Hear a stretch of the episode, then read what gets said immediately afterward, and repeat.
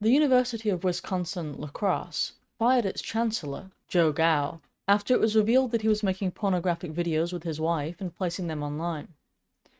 The Board of Regents voted unanimously to terminate his employment, arguing that his actions opened up the university to significant reputational harm.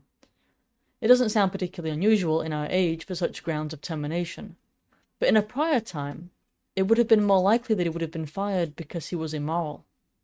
Universities are now proposed to be somewhat morally neutral, as if they could transfer knowledge to students without worldview or moral compass. Students and teachers alike, though, are people.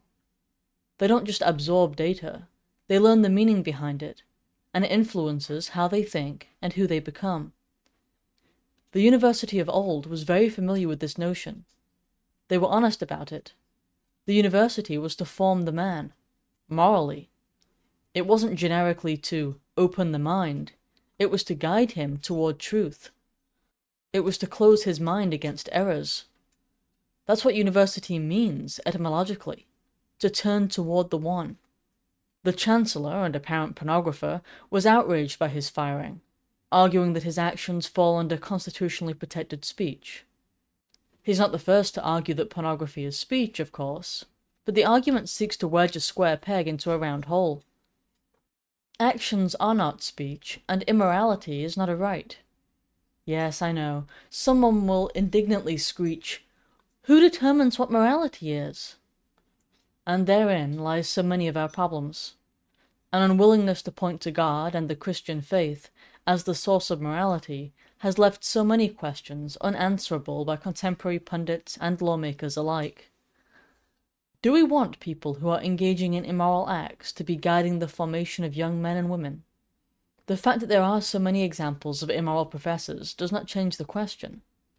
It is indeed the norm, but it should not be. An unwillingness to push back against what is typical leaves traditionalists constantly losing ground in our culture. To reverse the tide is to fight against what has become acceptable and what has been normalized. The former Chancellor, Joe Gow, is quoted as saying, quote, When reasonable people understand what my wife and I are creating, it calms them down. In other words, those that he spends time with consider his behavior to be acceptable. It's not surprising in our age, and especially in academic circles. This was not always the case, however. In 1941, an Anglican bishop rallied New York against Bertrand Russell, one of the most famous philosophers in the world, who was teaching at City College. In Russell's books, he had written that, quote, I am sure that university life would be better, both intellectually and morally, if most university students had temporary childless marriages. This would provide a solution to the sexual urge. His recommendation of sexual relations outside of the context of a real marriage, among people that included some minors, caused him to lose his professorship. In making his decision, Judge McGeehan wrote, quote, His appointment violates a perfectly obvious canon of pedagogy, namely, that the personality of the teacher has more to do with forming a student's opinion than many syllogisms. Academic freedom does not mean academic license. It is the freedom to do good and not to teach evil.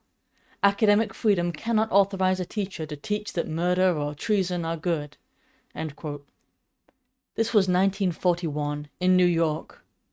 That's much more recent than most people think when they imagine an age that is concerned with morality.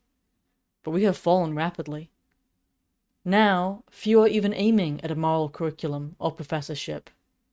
Too often, one even hears conservatives say such things as, they just need to teach reading, writing, and arithmetic without ideology. It's a well intentioned idea, but doing so would only leave a giant gap that would surely be filled by something inevitably. We are made for more, and if we are deprived of the truths that ought to be written on our heart, we remain hollow until something attempts to fill it. C.S. Lewis warned The right defense against false sentiments is to inculcate just sentiments. By starving the sensibility of our pupils, we only make them easier prey to the propagandist when he comes. We should celebrate victories like the firing of Joe Gow, not because we revel in his loss, but we applaud acts of justice, the protection of decency, and the defense of the young.